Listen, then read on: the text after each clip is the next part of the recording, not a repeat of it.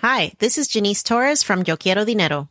From a local business to a global corporation, partnering with Bank of America gives your operation access to exclusive digital tools, award-winning insights, and business solutions so powerful, you'll make every move matter. Visit bankofamerica.com/banking for business to learn more. What would you like the power to do? Bank of America, N.A. Copyright 2024. My business used to be weighed down by the complexities of in-person payments. Then, Stripe Tap to Pay on iPhone came along and changed everything.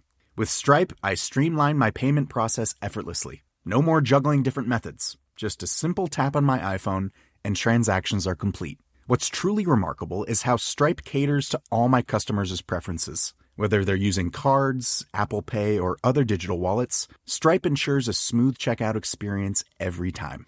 Setting up Stripe was a breeze, taking just minutes to get up and running. From local markets to global retailers, Stripe helped me expand my reach and grow my business with ease. To learn how Tap to Pay on iPhone and Stripe can help grow your revenue and reach, visit stripe.com/tapiphone. Coming up on DTNS, what Qualcomm's new chips will mean for your smartphones next year, what Salesforce gets out of Slack, and why middle management has the most to fear from robots. This is the Daily Tech News for Wednesday, November 2nd, 2020 in Los Angeles. I'm Tom Merritt. And from Studio Redwood, I'm Sarah Lane. From Salt Lake City, I'm Scott Johnson. And not yawning on the show's producer, Roger Chang. If you want to know why he's saying that and get some great analysis of the new M1 silicon, both why it works better and Sarah salivating over how much it works better, you got to get Good Day Internet. Become a member at patreon.com/DTNS. Let's start with a few tech things you should know. Apple's MagSafe Duo charger is now on sale for $129 online. It includes a magnetic wireless charging puck for the iPhone 12 and Apple Watch. But what you don't get is a charging brick. A 20-watt USB-C adapter will get you faster charging speeds, though not as fast as a 15-watt MagSafe charger itself. Spotify announced that its podcast creation maker Anchor powered 80% of new podcasts on Spotify this year, which is more than a million shows added to Spotify's catalog in 2020 alone. Spotify says Anchor shows account for more consumption spent listening than any other third-party podcast hosting or distribution platform on its platform. Meanwhile, the Wall Street Journal sources say Amazon is in talks to acquire the podcast network Wondery, which a lot of people thought Apple might buy. They produce true crime podcasts like Dr. Death, Dirty John, and Over My Dead Body. True crime. Big podcast genre.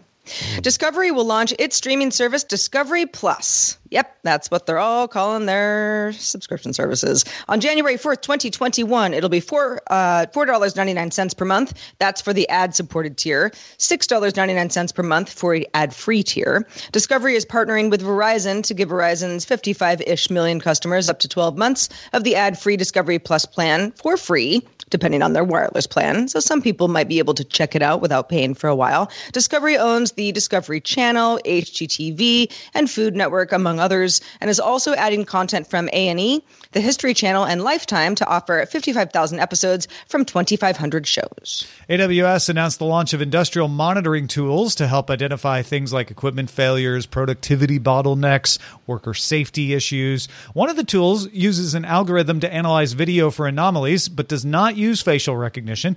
And another one called Panorama is an AWS hardware device that can add computer vision capability to your existing on-premises cameras. AWS also announced new algorithms to assist call center workers to gather information about the customer and answer questions faster. Well, we're getting a lot of best of the year lists. Is that time of year. And Apple has named Zoom the best iPad app, workout app Wakeout won best iPhone app, Disney Plus was named best Apple TV app, and productivity app Fantastical won best Mac app. Over in the Google corner, Google named Luna Bedtime Calm and Relax the best Android app, and Disney Plus was named the user choice for best Android app. All right, we promised we'd talk more about the Snapdragon 888, so that's what we're going to do right now. By the way, apparently they named it 888 instead of 875 or 885 because 8s are lucky and they think that'll help sales in China. So, hey, there you go. Good job. Hope that works for you, Qualcomm. Anyway, it's easy to remember anyway. Yeah, this is going to be the chip that powers most flagship Android phones in 2021. So it's important to know what it can do. It will feature Qualcomm's 8-core Cryo 680 CPU, one of the first chips to feature ARM's customized Cortex-X1 core. That promises up to 30% higher peak performance with a maximum clock speed of 2.84 gigahertz on the main core.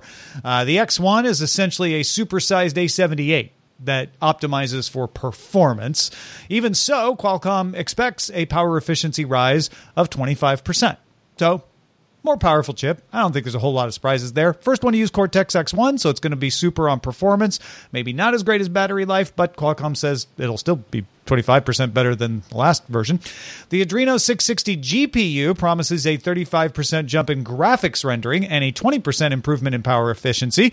Games will also have access to variable rate shading on this processor. That's supported on Vulkan and Unreal Engine. And it's for the first time that you've had variable rate shading on a Qualcomm chip. So a little better mobile gaming.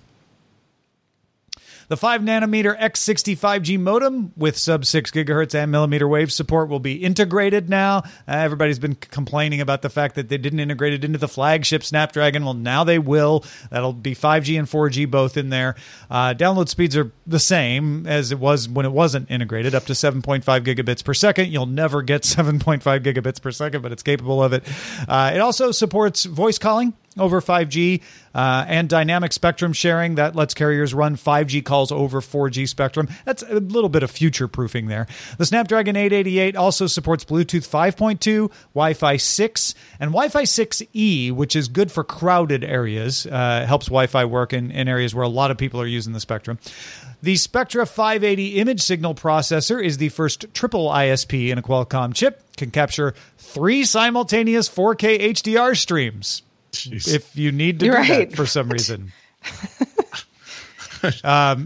You could also take 3 28-megapixel photos at once, which, I mean, if they're all pointed the same way. Anyway, you can do it. That's the point, all right? Up to 2.7 gigapixels per second in its capture rate, 35% faster than the 865, can capture 120 photos per second at 10-megapixel resolution, and shoot photos in 10-bit color in HEIF, which, yeah, iPhone users, we know you could already do that, but this will be able to do it now, too. I was just thinking maybe you want to do a selfie and a front-facing camera at the same time. Or have another third camera. We could already do that, right? Yeah. The Nokia, I think, could do that. So, okay. I don't know. There was a whole social network for a while that was all about, taking the photo front and back. But that doesn't really have anything to do with this. There will be cool uses for this that we can't possibly imagine right now. Well, and that's why I kind of laugh, because I'm like, 3 simultaneous 4K HDR streams. Like, why? But that's just me being like, I haven't learned yet why this is something in practice that is really helpful. You can then edit in and all that. Yeah. Lastly, the AI processor, the 6th gen Hexagon 780, can perform 26 trillion operations per second compared to 15 on the 865, 3 times better performance per watt. Also has the 2nd gen sensing hub. So that shifts some of the lower power AI onto it. Which is things like, knowing when you pick up your phone so you can light up the display. That way it doesn't use as much power by using the main Hexagon 780. There's also a Type 1 hypervisor, which can isolate data between apps and multiple operating systems on the same device. I don't know what that's going to be used for either, because you can already isolate with Android. So the operating system would be the only advantage here. And who knows what that's meant for, but intriguing. Multi-boot phones coming? I don't know. Snapdragon 888 chips start showing up in devices Q1 from Asus, Black Shark, LG, Meizu, Motorola, Nubia, Realme, OnePlus, Oppo, Sharp, Vivo, Xiaomi, and ZTE.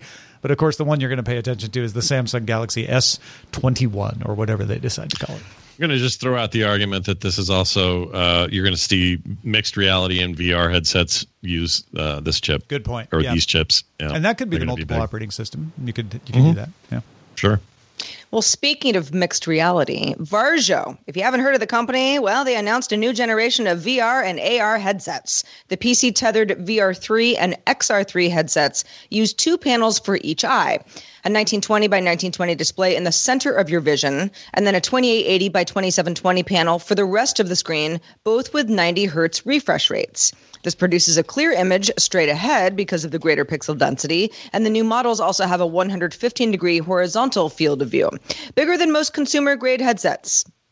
A lot. There's also hand-to-eye tracking, and the XR3 adds cameras and LiDAR to enable a pass-through video feed for augmented reality as well. The XR3 weighs 594 grams compared to the VR3, which is 558. They're both heavier than the Oculus Quest 2, which weighs 503 grams. However, they're different. They are business and organization products, at least right now. Think a pilot who needs to be trained, somebody in telemedicine, for example, and the prices reflect that. The XR3 costs $5,495 with a required one-year, $1,495 Varjo software subscription. The VR3 is $3,195 with a $795 required yearly subscription. They're both available now, shipping in early 2021. Yeah, I mean, it's good to look at this stuff, though, because a lot of times what happens in the enterprise areas, which is where VR is actually very successful, trickles down to what we use the consumer side. And this idea of using two different displays that have different pixel densities so that you can make a high... Because your peripheral vision doesn't need as high a resolution. You're not capable of seeing it as high a resolution or high of pixel density. So, yeah, that's an interesting way of doing it. And obviously, great for training of all kinds. Yeah, what's interesting, I think, about this and just VR development in general is those multiple screens are a sign that what we're getting better at is creating the complexity that our own eyes experience. So how are you going to do that? The optics for the human eye are crazy complicated. It all just works, and here we are seeing stuff, but really, really complicated. So to replicate that, to replicate the sense that you're creating objects and worlds and virtual situations that to your eye are as real as you and me standing and talking. That's the big, climb in the sky. That's what we want. And this feels like them going, yeah, well, to get that, we're going to have to get weird with displays. And then we're going to have to get weird with this other thing. And by get weird, I mean innovate in ways that seem a little crazy to us now, but it makes perfect sense to me that they would start to focus on the way our eyes actually work more and more as these new headsets come out. And this thing sounds fantastic, but clearly it isn't for me in my living room. That's not where this is going to go. Not right. Well, and yeah, I mean, there's so much of, it's, precision training, for example, where you go, well, of course, somebody's training to, be a fighter pilot needs, the absolute best VR training ever. But consumers also want that great experience as well. You might not need it in a life or death situation, but it will trickle down, like you said. Yeah. Well, that would be very helpful. Yeah. I mean, I would assume. And a company like, look at Oculus. It's like, okay, well, I was only half kidding this morning where I was like, in 3, 2, when does Oculus buy Varjo? But that's the sort of thing where a company goes, oh, okay. Because right now, as cool as I think VR is, I'm like, sometimes the visuals leave a little to be desired, but you just sort of deal with it because it's cool anyway. But when it gets to a point of a company that's doing something on this level, then we'll all look back to right now and say, oh, remember that janky little thing we used to put on our heads? I've thought for a long time that augmented reality and virtual reality would become one device. And this is another step in that direction by using LiDAR and external cameras to say, well, when you want augmented reality, we'll just bring it into you.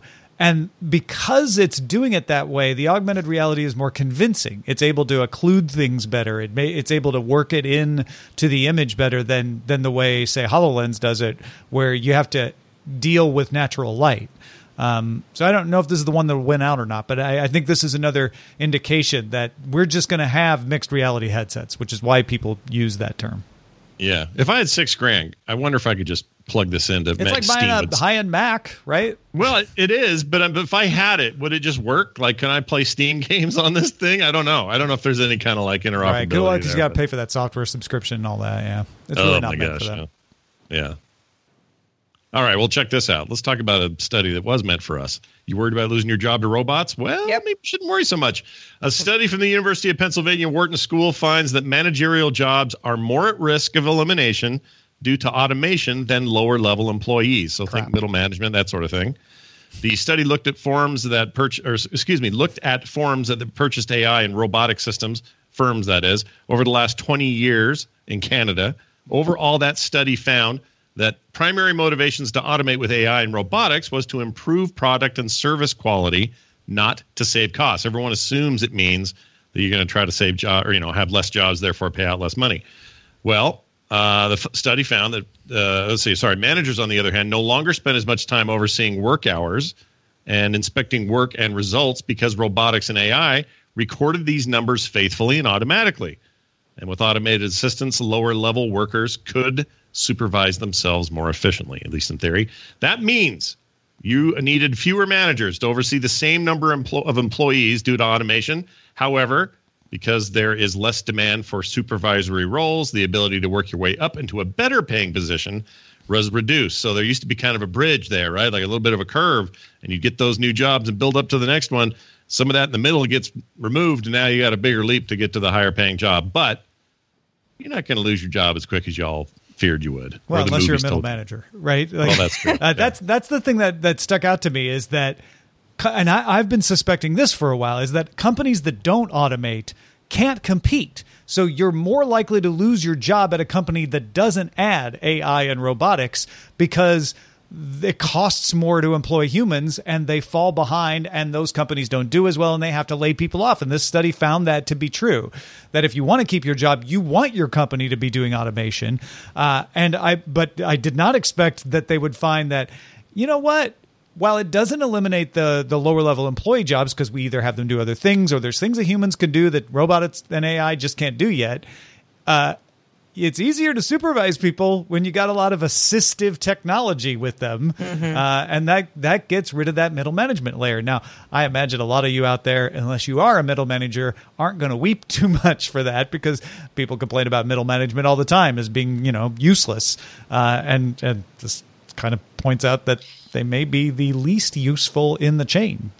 Well, as somebody who has technically been a middle manager in a couple different positions with different companies, it's not that I didn't think I did anything. I was very busy, but a lot of it was sort of busy meeting work that wasn't necessarily super enjoyable and not necessarily creative on any level. And, we all kind of, I think we would all call ourselves, in the creative industry. And so I think there's a lot of that. You just kind of get lost in the fold of you're not really doing the stuff that the company does, but you're not really the boss. You're somewhere in the middle, And so there's a lot of just kind of busy work that happens. Again, depending on where you work, this could be like a very integral job that a robot could not replicate. I think probably in a couple of instances that I'm talking about, a robot could do a lot of what I was doing all the time for 12 hours a day quite well. And it's not necessarily a thing that I'd be like, oh, I loved that job. It was sort of like, well, it's a pretty good job. But I think the most important thing is people saying, okay, if robots take jobs that are, low level, as in, maybe the lowest paying, but they're super important jobs. Well, now, those people they're SOL, and that's a bad thing. And sure, that may happen, but this is, pointing to something entirely different. Sure. I totally agree with that. And having a number of conversations with Tom over the years, I never forget the discussions we had about Lotus 123 and the fear that struck in the hearts of the accounting world at the time. And everyone was sure that meant we're all losing our jobs. The accounting world is going to be destroyed. CPAs, jump ship now and find another gig because this is going to be bad.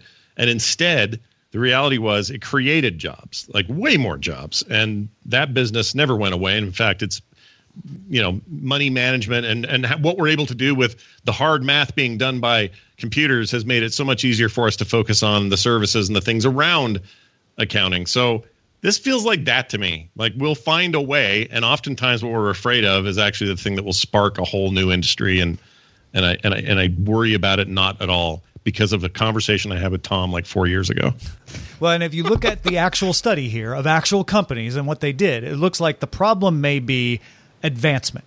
that you might get stuck in lower level jobs because AI and automation eliminates the path to moving up. So keep an eye on that.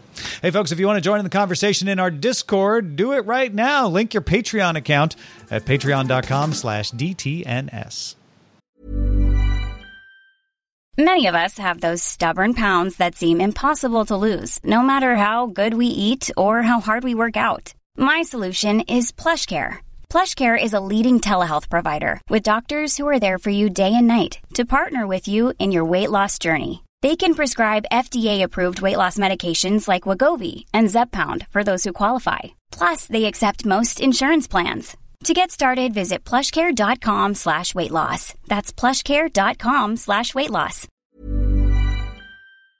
The Claude 3 model family from Anthropic is your one-stop shop for enterprise AI.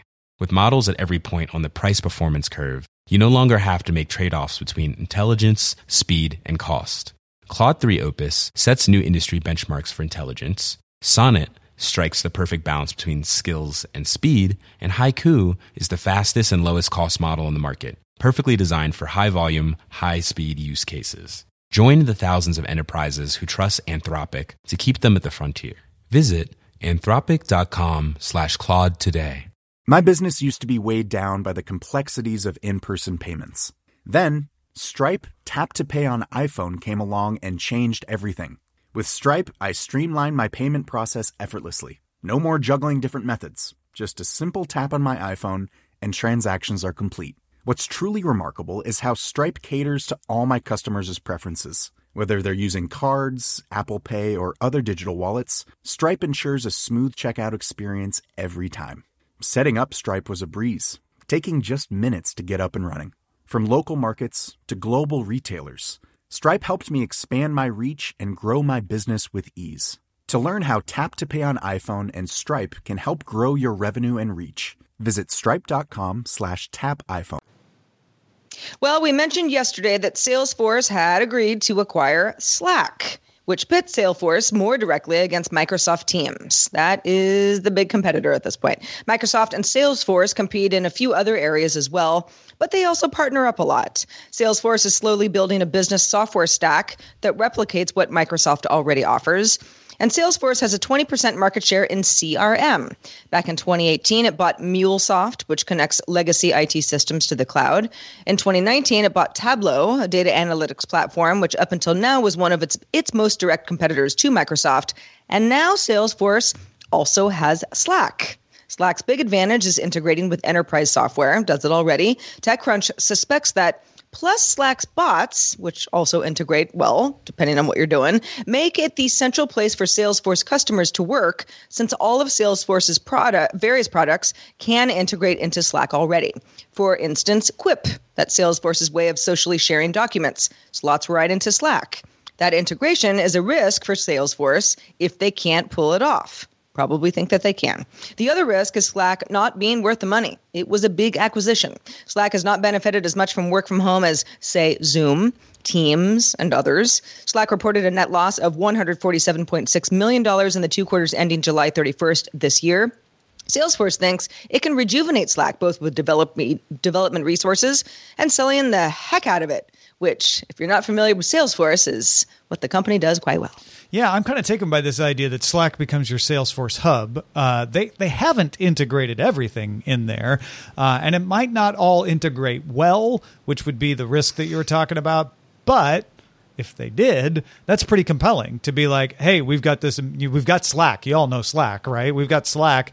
You just use that. And it integrates everything, all your CRM, all your back-end stuff. It's just all right there. You can communicate with everybody.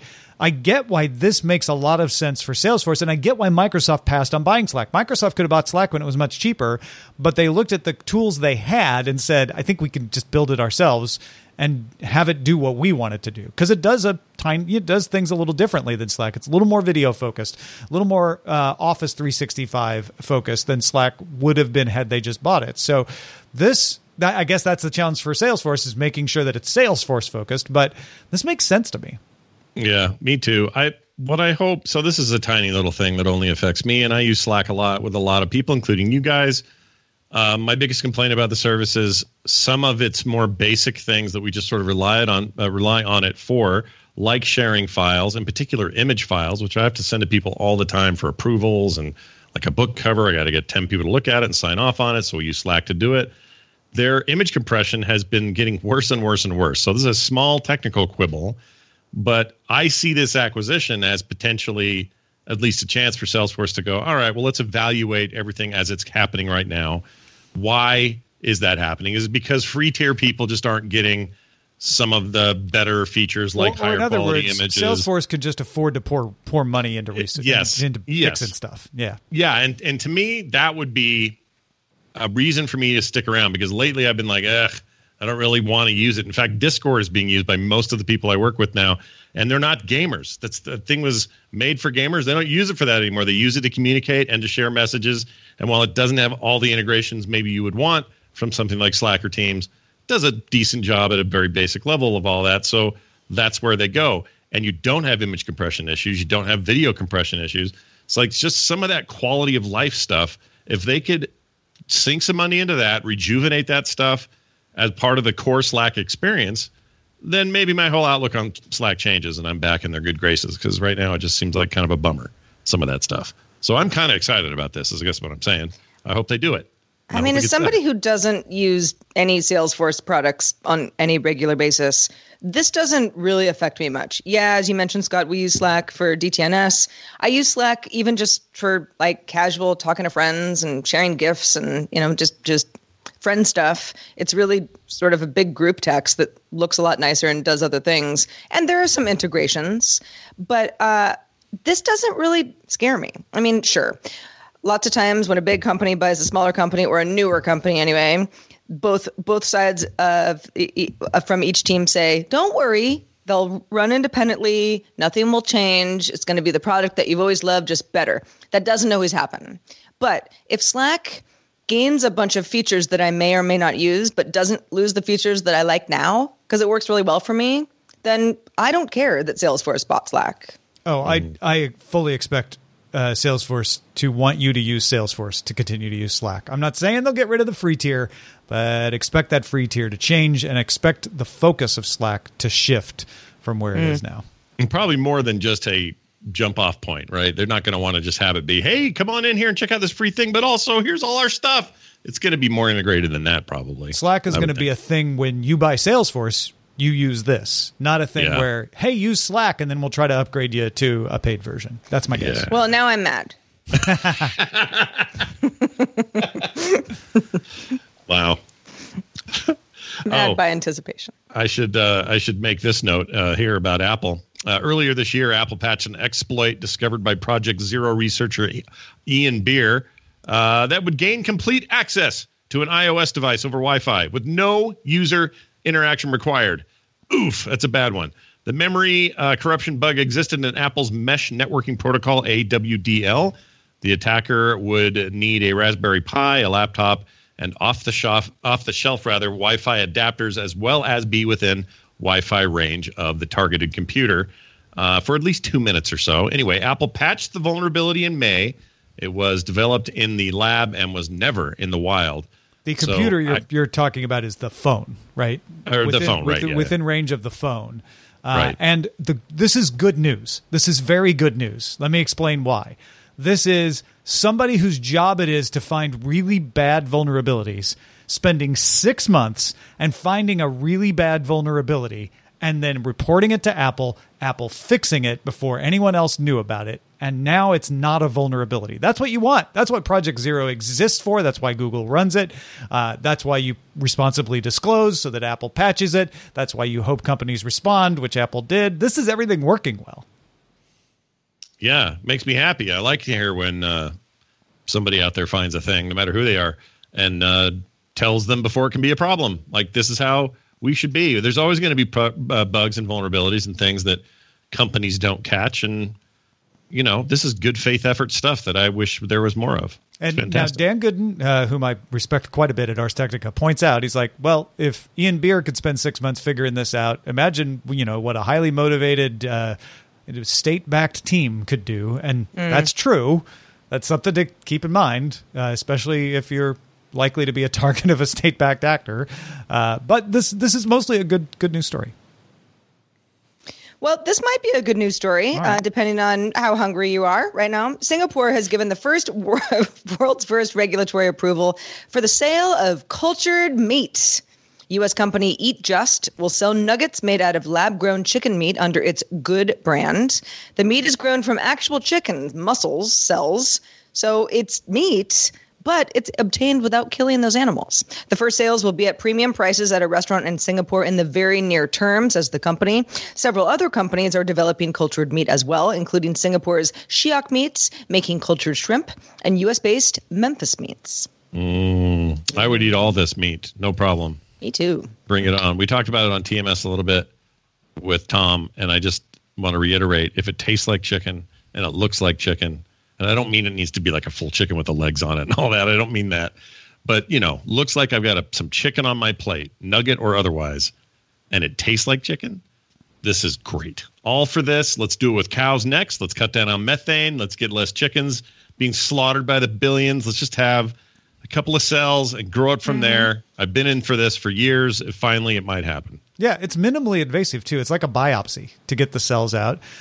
Some people say, like, yeah, but it still encourages meat eating. And since we don't have most of our meat grown in the lab, that might be bad. But really, this is a good move for being able to more sustainably create our meat. We'll find out if there are any other downsides to it. But the reason Singapore's first on this is Singapore only makes 10% of its food, and they want to increase that. They want to make more of their meat in the country, and they don't have room to grow a bunch of chickens, so this would allow them to get there. Let's see what's in the mailbag. Well, we wanted to have a little bit of an anniversary party. Mike McLaughlin wrote us and said, it just so happened today, December 2nd, to be the 22nd anniversary of my 25th birthday. Yeah. So I was like, 22nd anniversary. I see what you're doing, Mike. Got it. Happy 25th birthday again. And yeah, you're one of our master grandmasters. We know your name well. Turning 25 for the 22nd time. Let's hear it. Geez, I mean, what amazing. A milestone. Right. By the way, this was Mike's request for a recorded announcement that you get at a certain level on our Patreon, which is why we're able to do this for you. And thank you, Mike, for supporting us for so long. Appreciate that. Happy birthday, my friend. Yeah, feliz cumpleaños. If you have feedback of any kind, you want to tell us when your birthday is, we'll take it. Or if you have questions or comments about anything that we talk about on the show, feedback@dailytechnewsshow.com is where to send those emails. We also want to shout out patrons at our master and grandmaster levels. Today they include Philip Less, Dan Kolbeck, and Chris Beneteau.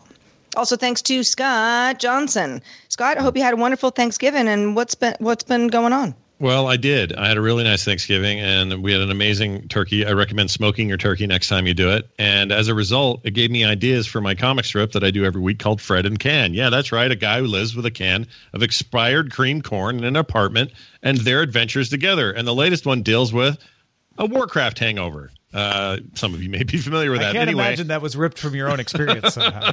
It feels like it might be. You'll have to decide for yourselves. Go check it out. It's over at fredandcan.com. And for everything else you need from me, you can find it at frogpants.com. Now, listen, folks, I'm just talking to you right now. Okay? Nobody else. Just you. So play it cool. You know, I know you got your headphones in. I want to send you a holiday card. Aww. Now, if you don't want me to, that's fine. But if you do, I need your address. So go to patreon.com/pledges, find DTNS if you back more than one patron, and just make sure that address is there and it's correct. If it's not, you can click update, you can add it. If it's not correct, you can click edit. And if you do that by December 10th, I will send you a holiday card. Now, if you're not a patron and you're like, wait, I want a holiday card, well, go sign up and make sure you put in your correct address at dailytechnewsshow.com/Patreon. Folks, we are live Monday through Friday, 4:30 p.m. Eastern. That's 21:30 UTC. Find out more at dailytechnewsshow.com/live. We'll be back tomorrow with Justin Robert Young. Talk to you then.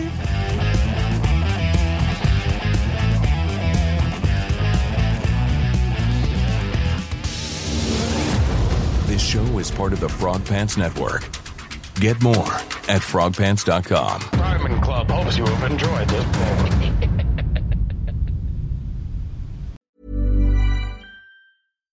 Hi, I'm Daniel, founder of Pretty Litter. Cats and cat owners deserve better than any old-fashioned litter. That's why I teamed up with scientists and veterinarians to create Pretty Litter. Its innovative crystal formula has superior odor control and weighs up to 80% less than clay litter. Pretty Litter even monitors health by changing colors to help detect early signs of potential illness. It's the world's smartest kitty litter. Go to prettylitter.com and use code ACAST for 20% off your first order and a free cat toy. Terms and conditions apply. See site for details. This message comes from BOF sponsor eBay. You'll know real when you get it. It'll say eBay Authenticity Guarantee. And you'll feel it. Maybe it's a head-turning handbag, a watch that says it all, jewelry that makes you look like the gem, or sneakers and streetwear so fresh every step feels fly. eBay gets it. So look for the blue check mark next to that thing you love. And be confident that every inch, stitch, sole, and logo is checked by experts. With eBay Authenticity Guarantee, you can trust that feeling of real is always in reach. Ensure your next purchase is the real deal. Visit ebay.com for terms.